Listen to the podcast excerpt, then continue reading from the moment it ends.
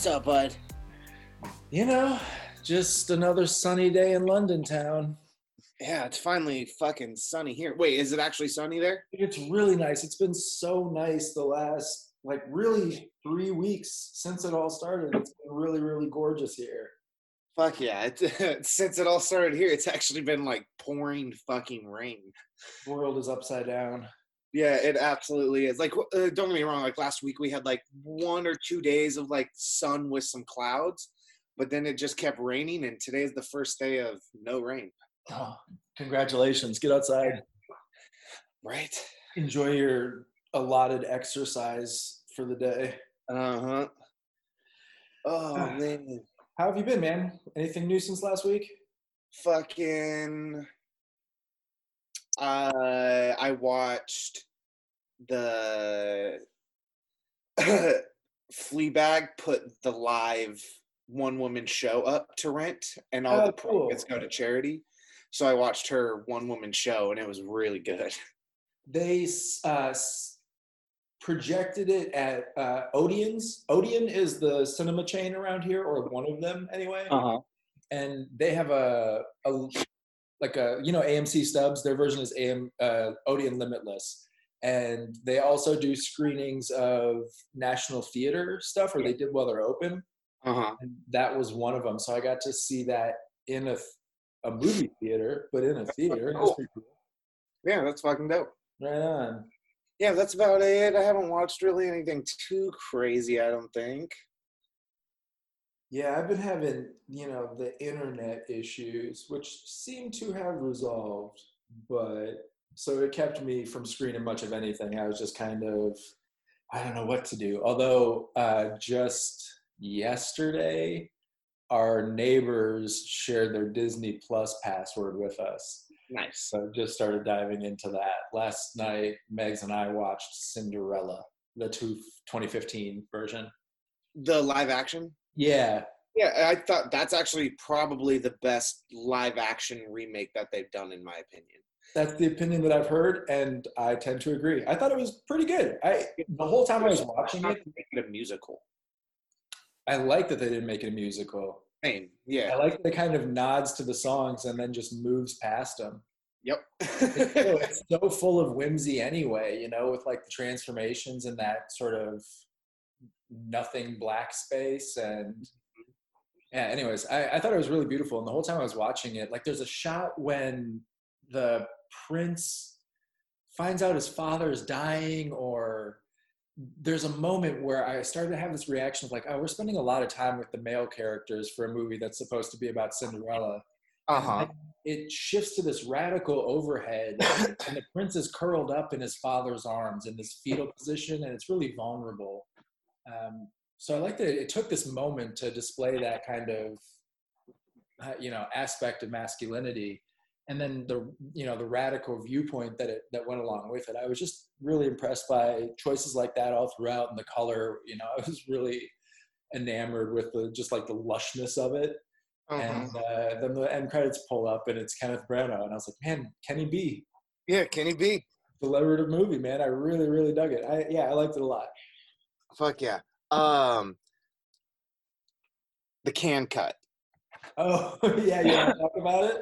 Yeah, I do actually. I really do. Let's talk. Yeah, we got to talk about it because I don't. I've never seen that cut. I don't know anyone else is, that's seen that cut besides you. So, first, the whole Janeane Garofalo story is fucking gone. She's Uh, in this movie now.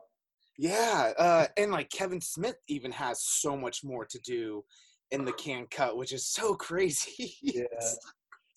Uh. James and I talked about the can cut at length. Um, uh, so I, I won't say too much about it here. I'm curious to hear your thoughts about it. But my thoughts basically sum up as like, oh, everything that didn't make sense in the theatrical cut now makes sense. It just became clearer and clearer and clearer and clearer what this movie is and what it's about. You uh the the can cut uh, also cuts out because you got you guys watched the theatrical cut as well Yes, we did. so they uh cut out all that stupid um like um doomsday scenario thing in the beginning where it, it shows you actually uh, clips of the graphic novel. Yeah, yeah, that sort of like overlay. You know what it reminds me of is the the Would You Know More internet of Starship Troopers. Totally. It's got that thing going for it, and that yeah, I, I said that also by removing that and a lot of the voiceover, and more or less keeping the movie, but kind of expanding it, just letting it breathe. It's so much Yeah. clearer. Yeah, it's like it's the same length essentially, but what they take It's out twenty. It's fifteen minutes longer. It's fifteen minutes longer. 15 minutes longer. Okay. But what they take out and what they choose to put in is I don't know. The, the movie itself is a big mess. Uh, I'm sure you guys talk about that as well. but uh, I'm having to stop myself from going too far into it. If you want to hear more of my thoughts on the Southland Tales and the Southland Tales can cut, hop over one episode and listen there because a movie kind of broke my brain and then rebuilt it. It was a, a wild experience, and I'm. but I highly recommend reading the graphic novel. okay, I think I will. Yeah, I it's the first three chapters, and it, um, man, does it explain so much more.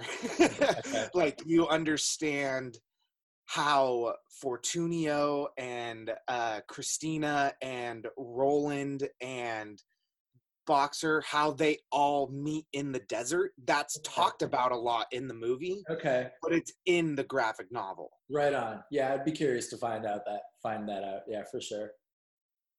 Yeah, he also Richard Kelly announced after James and I recorded our episode on the can cut, he announced that the can cut is getting a 4K restoration and coming to Blu-ray Cool. and that he's also he also took that opportunity to announce Southland Now. So I think he's doing a streaming series of On the graphic novel, maybe? or like this world today or maybe the future of today. Anyway, That movie is crazy ahead of its time. right? Yeah. Dude, Okay, if it was made today, talking about Southland Tales here, but I will, and you should. uh Yeah, okay, I'm gonna yes, definitely. I will hop over to that podcast and listen to it. But I love the can cut. Thank you for sending me that. Um, so yeah, that's uh, kind of what I've been watching. I like I said, I watched Cinderella. Didn't have a lot of internet, although since Disney Plus has been on, I've also been working my way back through the Marvel movies, which we talked about. But I just watched the first Thor movie, uh, and I don't know, that movie was a lot of fun. Hemsworth was great. for me. Like, It's Kenny B. It's Kenny B. Turns out he's my favorite director. it's not Tony Scott. It's and not the Coen brothers. That's yeah, you're totally right. Yeah, of course it is. Yeah, I had a weird themed day, but I, I dug it. And speaking of a weird day, we watched Romeo plus Juliet. Dylan, talk to me about this movie. Um, another one from my childhood, as you could probably imagine. Uh, still holds up, actually, in my opinion, really well. I think the cinematography is off the charts. It looks gorgeous. It looks Uh, gorgeous. I have it in here somewhere that like it. oh, Okay, sorry. Go ahead. I have a few things. No. No, I interrupted you. I'm gonna go. Sorry. There, it, it looks gorgeous, and the movie is doing a lot in terms of both the editing and the camera moves. So I think it's super well directed, but the star of this movie might be the production design. I don't think any of this works without that. It's Catherine Martin who did the production design. Kevin Martin. Yeah, Okay. um, and we'll get into more and more of that as we go along. But Yeah, it got little like. I don't know if you've pulled up some trivia on the movie, but I found one that is crazy that I wish there was more detail on.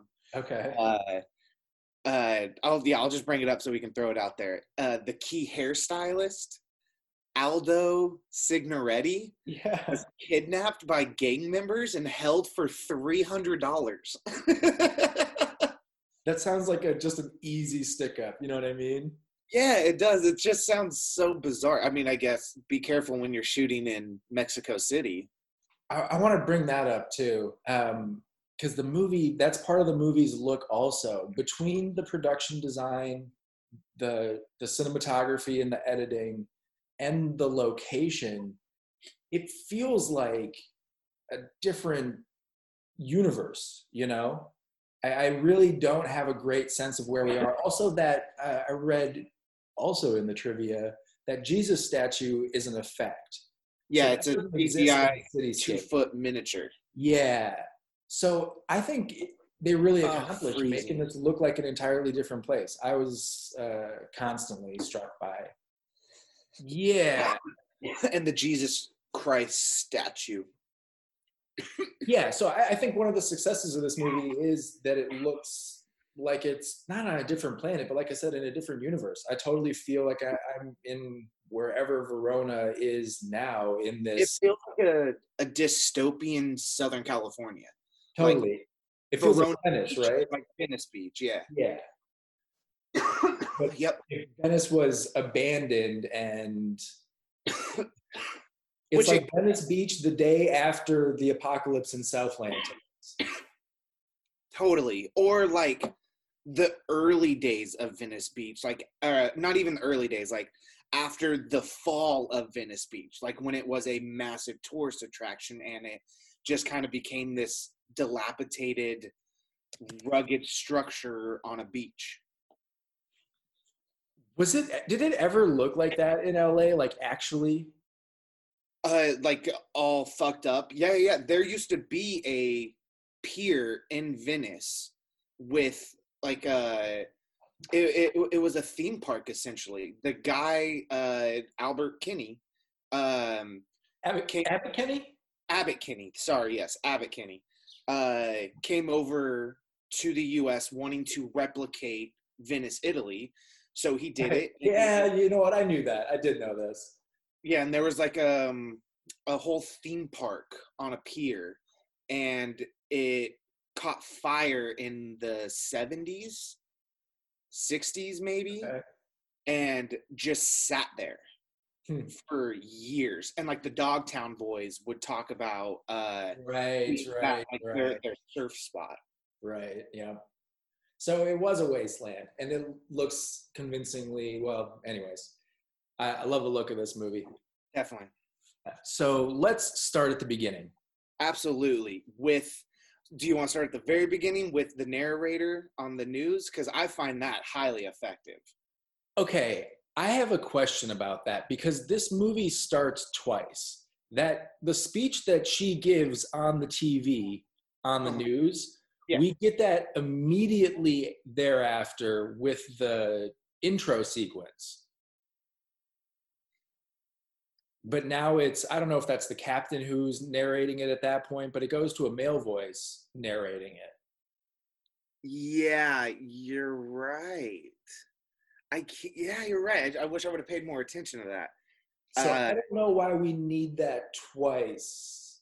Well, the uh, the the first one, the female, like there, that is in the actual Romeo and Juliet play. The two Yeah, houses no. both alike in dignity and fair Verona. No, of course. I understand that the epilogue's there. My, my point is that the epilogue literally happens twice in this movie. Or the prologue, sorry. The prologue, yeah. Uh, yeah, you're right. It also happens at the end. Well, then, then an actual epilogue does Uh, happen. yeah, yeah, yeah, yeah. Again, on uh, the TV screen, though. I don't think it happened. I don't think the epilogue happens twice, but the prologue does. Anyways. Prologue, yes. Okay, but then we come in hard to um, uh, Gregory and Samson, Zak Orth and Jamie Kennedy, Jamie Kennedy with his station. bright pink hair. white pink hair, man, and um, Dash Mihok, who Yeah. plays Polio. So Okay. good, so good. I always forget he's in this. I love him so much. I really like him too. For me, he is the soft spot in a very deep cast. Totally. And I think it let's talk about it now because this is obviously it's a 90s-ified Shakespeare thing, right? Yeah. So the language of it is still all iambic pentameter, it's Shakespearean. And well, they but they don't speak in uh iambic pentameter. Or Most of them don't. Most of them don't. Iambic pentameter. Right. Uh, the Father Lawrence does. Right. Pete Postlethwaite, right? Yeah, yeah, yeah. He's the Yeah. only one that speaks in that uh pentameter. Fair enough. So, but Dash Mihok speaks in high school play Shakespeare accent.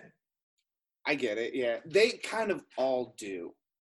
They Like, all have their moments. So here's, I'll say, um, fucking Harold Perrineau kills it at every moment in this movie as Mercutio. Michael. Yeah, Michael.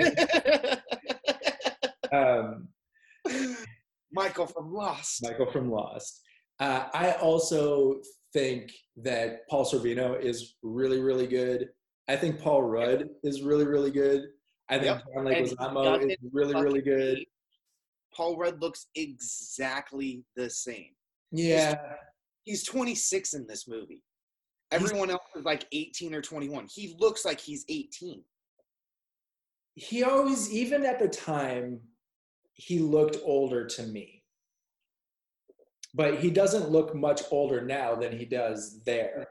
But my memory as a kid was him feeling a little out of place in this movie, maybe because he's so good looking, maybe because the movie is obviously trying to put him out of place because he's not. I mean, they throw him in a fucking astronaut suit. That's kind of out of place at that whole party, isn't it? It definitely draws your attention, that's for sure. But he's the most eligible bachelor in all of Verona. I know. Okay. I know, man. Okay, sorry to derail you. So the, this opening scene is freaking intense, and it sets the tone for this whole movie, which is just like smash cut, wobbly zolly, incredible zooms. I, it's a blast, and the the soundtrack is like that weird industrial kind of nine. Is it? I don't know what that song is. Ah, It's yeah. Radio host. What's that? Radiohead talk show host is that main Leo theme, like the. dun, dun, Uh, I'm doing Broken Arrow. Yeah, no, I know that one for sure. Anyways, uh, the actual. Are you talking about the actual score of the no, I'm talking about the song that they're screaming to each other as they roll down the road when they get to the before they get to the gas station. Yeah, yeah, yeah, yeah. I, I, character I- introductions. It doesn't matter. It's a you know typical grindcore industrial kind of thing. Um, but then at the gas station, after do you bite your thumb at me, sir? Yeah. Yes, I do bite my thumb at you. No, Uh, says, sorry, doesn't matter. I love that scene. I love this movie. Definitely, you get John Leguizamo coming in as fucking flamboyant Tybalt. The Prince of Cats, Johnny Legs is so damn cool in this movie. Every time he's on screen, The pest, dude. the pest we got to do that one. That's a Okay. '90s movie. okay, let's let's put the pest in the lineup because I lo- I really do like John Leguizamo in, I do too, in a his larger career. I think this is peak Johnny Legs, but I like him outside of that. And I know a lot of people think the pest is a terrible movie. I mean, yeah, it's not the best of movies, but I think he's hilarious in it. I haven't seen it since it came out in you know whatever 96 ish I got the VHS right there. uh, but he's great in this movie man and his freaking wardrobe is so cool with the vests and the the shoulder strap pistol and the boots with the metal heels that he grinds when he puts out the fucking match, it's so Oh. good it's so good, dude. I was thinking the exact same thing. I'm like, man, that's fucking badass. it's just movie star cool you know this whole movie is it's just cranked up to Mm. cool. And so that brings up a question in my mind that maybe we can circle back to later as we draw this thing up because you and i both obviously love this movie and i don't i'm not a, a shakespeare fan. I'm not a huge costume drama guy. You know like i, I just mentioned cinderella is probably my favorite one of them so far although That's not Shakespeare. no, I mean, I, no, I meant costume drama specifically. gotcha. Okay, okay. Um, and there's a few others that I like. Obviously, I really like the favorite from a couple of years ago. Mhm. Um, but that's not the point here.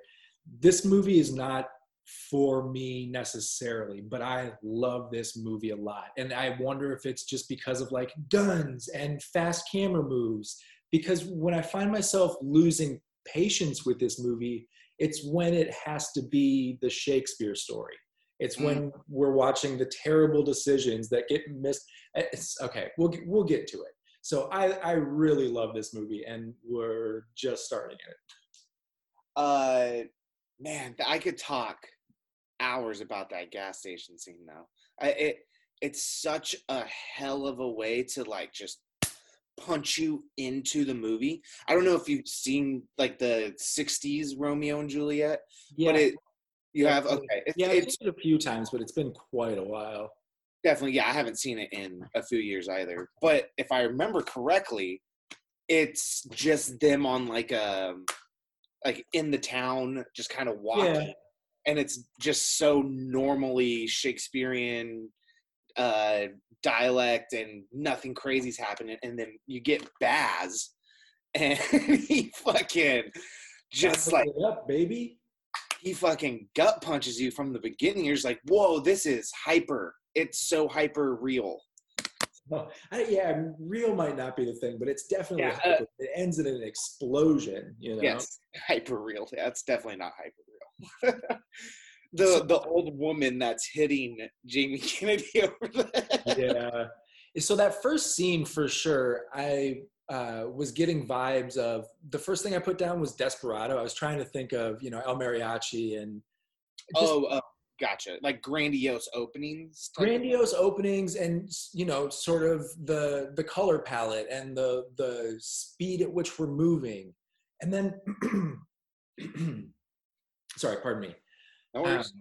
Um, and then I'm pretty sure when Tybalt comes in, we're getting the actual Sergio Leone score from. Is it the good, the bad, and the ugly? I think it's the same horn section. Is it? I think so. Oh wow, I didn't pick up on that.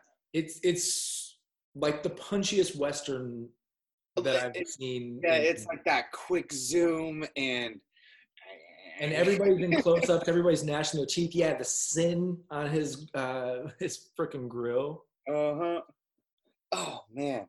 Okay. Uh, where do we move on from there? I don't know. I'll take a moment to so you know after that fricas happens, they get called into the office. We don't need to spend much time on the plot of Romeo and Juliet. I think Yeah, no, I'm know, sure plenty of Romeo people. and know. Juliet. But I Uh, did notice that when we get called into the captain's office, Paul Mhm. Sorvino and Brian, yeah, the captain, Captain Prince. You mean Dr. President, the uh, the the guy from Broken Arrow? What's that? He's the guy in Broken Arrow. He's Yeah.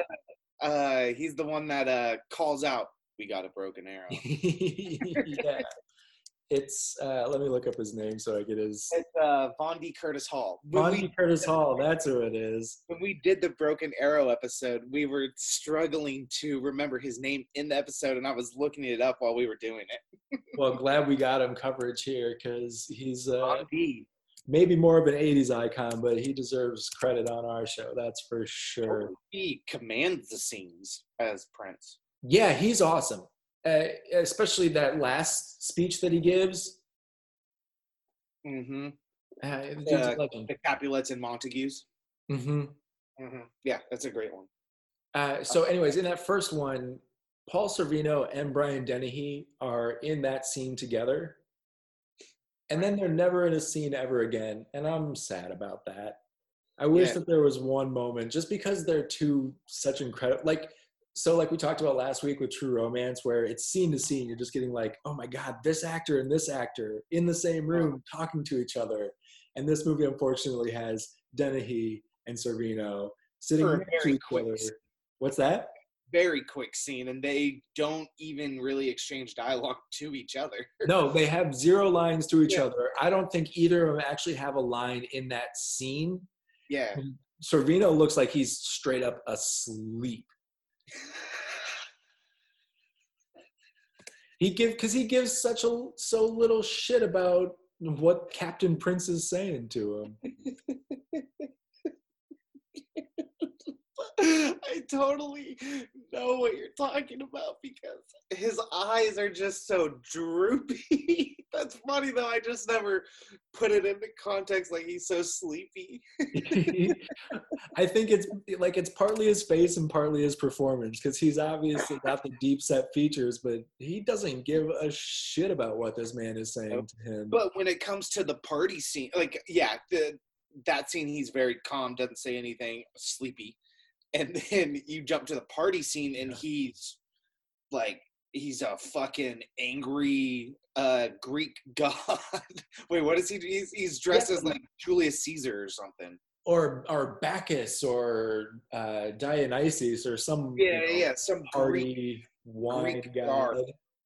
Yeah, absolutely. No, that party is rad, and that scene, yeah. the the the drag sequence with. Yes, yes, perfect. So before we jump to the party, and talk, it's Mercutio at the Sycamore Grove. It's yeah. like it's so dope. But before we get there, I have one little addendum to add to the gas station scene, just to add in a little trivia. It took seven days and two reshoot days to get that whole scene. I read that, I and I, it makes sense. There's a lot of coverage and a lot of stunt, a lot of characters. Yeah. So to make all that make sense, even just on the eye lines, would be a fucking nightmare. And it looks like they're actually shooting outside. Like it doesn't look like a soundstage at all. So I bet the lighting was probably a real big issue on why they had to shoot no. seven days. I think it's all on location. I don't think they shot anything on a stage. Yeah, I think you know. Right. I looked at the locations because I did have that mansion. question. What's like that? the interior of the mansions, that's probably like a set. Yeah, I remember reading that the elevator is definitely a set because they had to yes. you know, get the people, the panels yeah. in and out. Yep, which uh, I have that written down too. I thought that was that's a pretty clever technique to have, a very complicated technique to time with the camera on a fucking spinning dolly. Yeah and then have stage hands moving the walls as you're fucking going around them. It's and if I remember correctly, it's a pretty fast dolly. They're going fast. It's yeah, not a slow spin. I think it's really quick.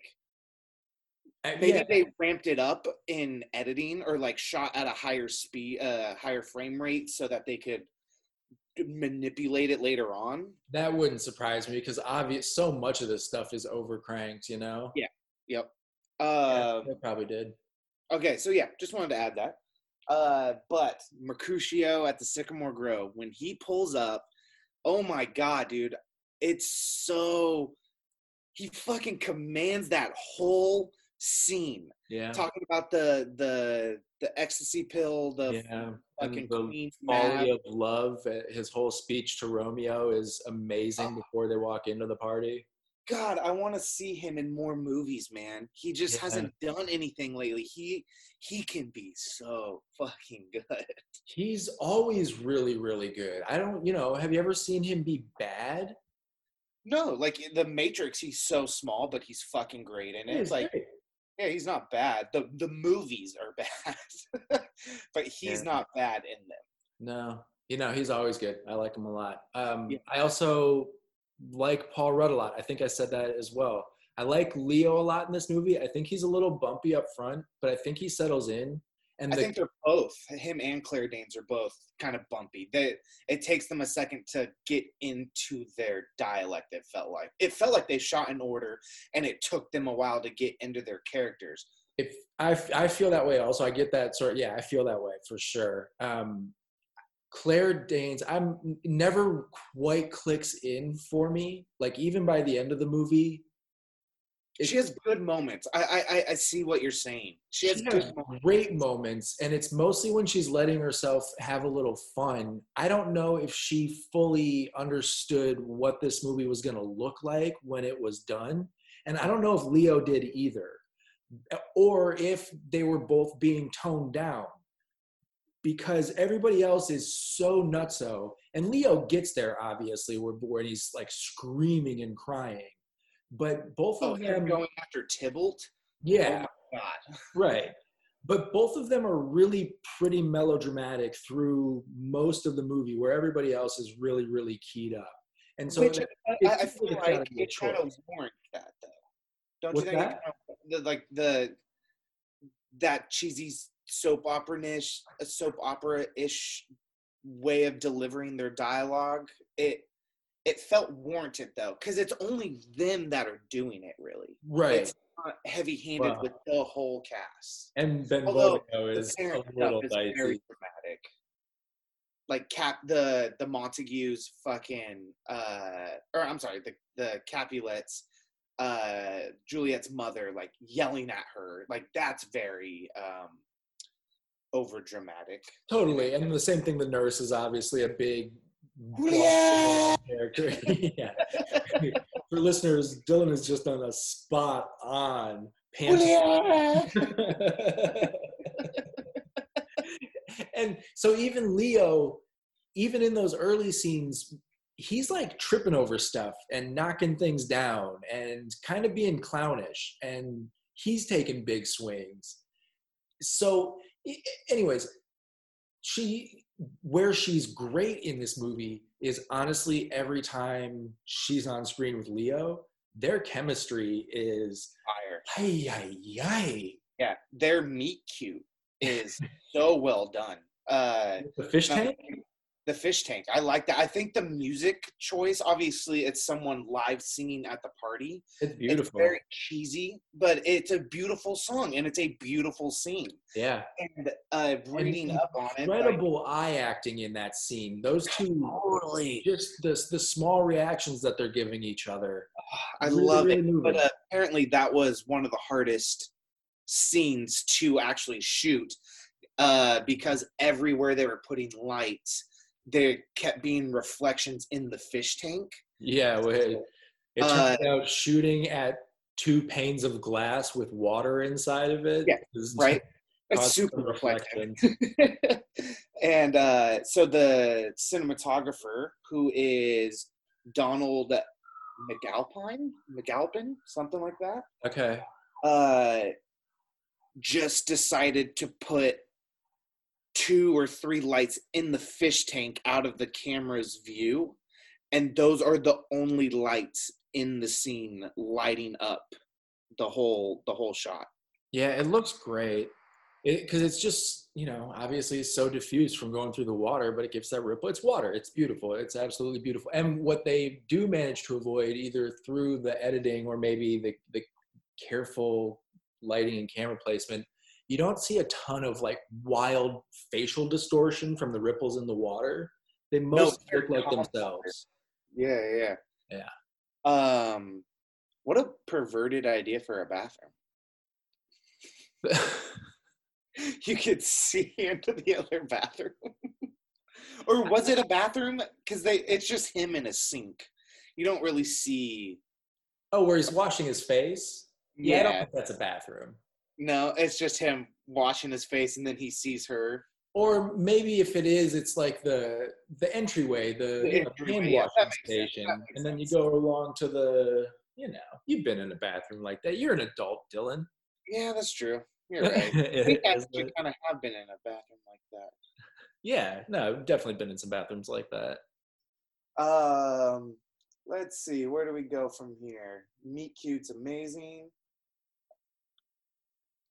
Okay, well, I'm gonna take a moment because this is most of the notes that I have left here.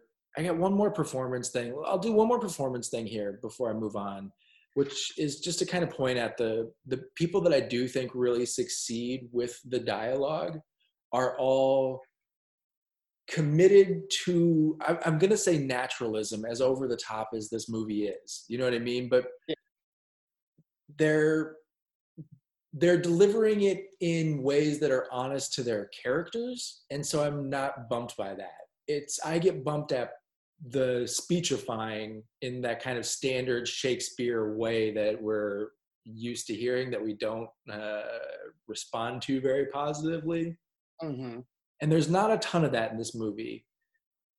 I don't really have a great point there, other than to say some people are good at this and some people aren't. Definitely, I understand that. Uh, Danes and DiCaprio didn't really get along while filming at first. She That thought does- he was super immature, and he he thought she was just too uptight. her i like i i find her i, I always do find her very Snobbish? with, what's that Snobbish. no not snobbish but like internal and withdrawn maybe very removed That, yeah, totally. What you're saying, I believe she said. I listened to her on I think a Marc Maron podcast, or maybe it was a Armchair Expert, and uh, uh, pretty sure it was Armchair Expert, and she just said they're they're just two different people. Like growing up, she was always more uh, internalized and felt more adult. Like she never cared for cartoons and shit like that. She was always more like, yeah, nerd nerd. Uh, and Leo, obviously, definitely a little immature actor boy. yeah to probably be pretty cool. famous for a while at that point He, this was a big one, but right after this, he got Titanic, which yeah threw him. you want to talk about how how that went down Hey, I love Titanic. I I find Titanic to be three and a half hours long. I don't know if you know this, but I love Titanic. Oh wow! I guess I did know that. I love it. I'm about to actually replace that with Vanilla Sky here soon. You. oh well. Uh, You don't like Vanilla Sky? I don't know what to say right now. You don't like Vanilla Sky? Dude, I honestly I have not seen it in quite a while. I'm not a huge Cameron Crowe fan.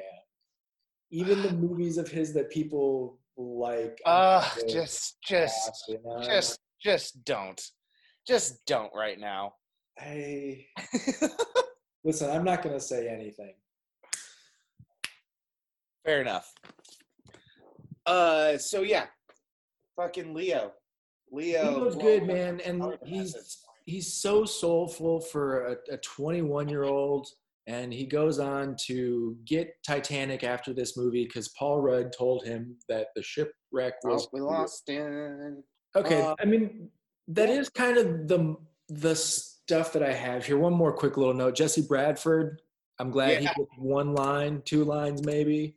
I felt like he they filmed way more with him, and they cut it so that they could fit the two hour mark to fit that uh that opening dialogue, which says, uh, which sets the stage for our two hour.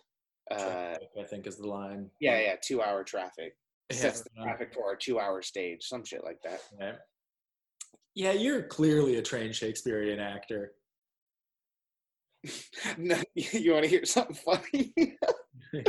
in sixth grade, seventh grade, uh, I signed up at like uh, a local theater production for kids to do uh, Much Ado About Nothing.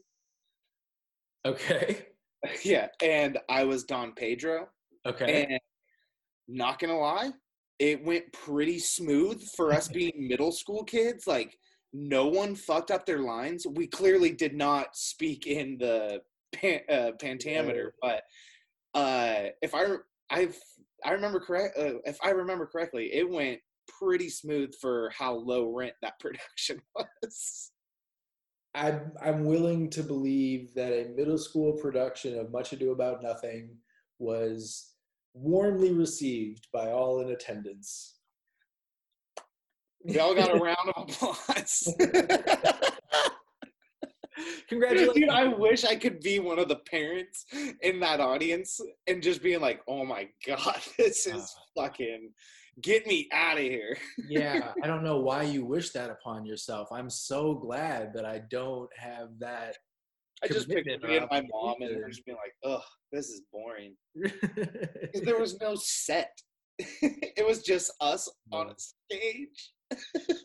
Dude, I saw, I don't know if I talked about this with you, but I saw the Seagull here in London and they did it as a, a no set plywood box theater. It was the one with Emilia Clarke.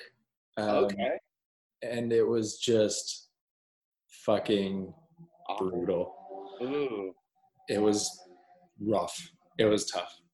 So I'm not a huge fan of like anti-theater or sort of whatever. I'm sure your middle school production of Much About Nothing was not anti-theater, although I'd love it if you're That would be hilarious. Just like a subtle, subtle context that this fucking person was adding in there through kids. Listen up, 12 year olds. We're rewriting the book on Shakespeare. I am the new Shakespeare. Luhrmann style. That's funny. I'm loving this movie. I love this movie. So the last thing I have is really about production design and set design, and we've kind of talked about it already. But Catherine Martin deserves so much credit for the way this movie looks because that's why I like this movie. I'm not a big Shakespeare fan, fan but every time I can't look away from this screen because the suit that Leo is wearing is just too big in exactly the right way. And Yep. the car that Tybalt is driving has a fender that is just weird enough that it, it can't be a real car, but it looks so cool. Yep. And the, s- the staging of the ruined theater on the beach, I don't know, man. Everything about this movie looks so good. And everything That's about that's Baz Luhrmann's thing, right? Is that his movies look incredible. But his movies look incredible because his his wife, Catherine Martin, is really, really talented. She's very talented. So at least for this movie, I think well, that's not entirely fair because, like I said, I think the editing and the camera work and the way they put together a lot. No, it, it's but those two as a pair, man, really put something on screen that I like watching. hmm I agree. Uh, my final note is on Mercutio's death at uh, the the Grove Theater, Sycamore Grove Theater. Uh, that's a real hurricane that is blowing in, and it they literally filmed that and had to leave because the it was about to come in and it destroyed the whole set, and they ended up having to move production. I'm not sure where they had to go, but I saw that they filmed in two other two or three other places in Mexico, but then randomly Miami. And I, I was always just curious what was filmed in Miami. Maybe the mansion. I feel like the exterior of uh, the Capulet mansion. That feels kind of Miami-ish. Maybe, but it could also be Mexico City very easily. Yeah, no, you're fucking right. Actually, it could. Um, but I, I would imagine the pickups, any pickups where they were like, "Oh man, we didn't get this. We're not going back to Mexico City though." So Too far. Can't do it. yeah, and last time we were there, some people got kidnapped. So Oh yeah, three hundred dollars. How about uh, this for a question? Let's have some fun at the end. What is the coolest gun? Oh, oh, oh, Tybalt's probably. Tybalt's is really cool. Benvolio, it, Benvolio's is very simple, but I, uh, I'm just thinking of him pointing it in the beginning. Sure. I like to look at it, but Tybalt gets like a his yeah, gun. because he like, kisses it. Yeah, Uh, I really like Mercutio's dagger, yeah, like the hollow handle and the hollow clip. That thing is Hell yeah. super cool. hell yeah. How about cool? What? Who is the coolest car? Uh, I uh, Tybalt or um, Romeo. Romeo, or it's not Romeo's car, is it? The the It might be Bradford. It might be Jesse Bradford's car. it's one of his, it's his or one of his friend uh cousins uh it's one of theirs Yeah, the topless one. you see a couple people driving it you don't see leo driving it until he chases tybalt i don't think he's always in the back seat Maybe it's everybody's car. yeah For me, it's definitely Tybalt's car. That thing Yeah. is beautiful.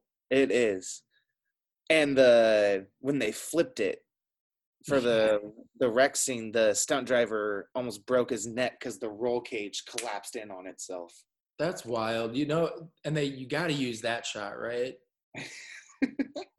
you got to. But like that defeats the whole purpose of a roll cage. So whoever built that did a very shitty job. I mean, or what if it hadn't been there at all?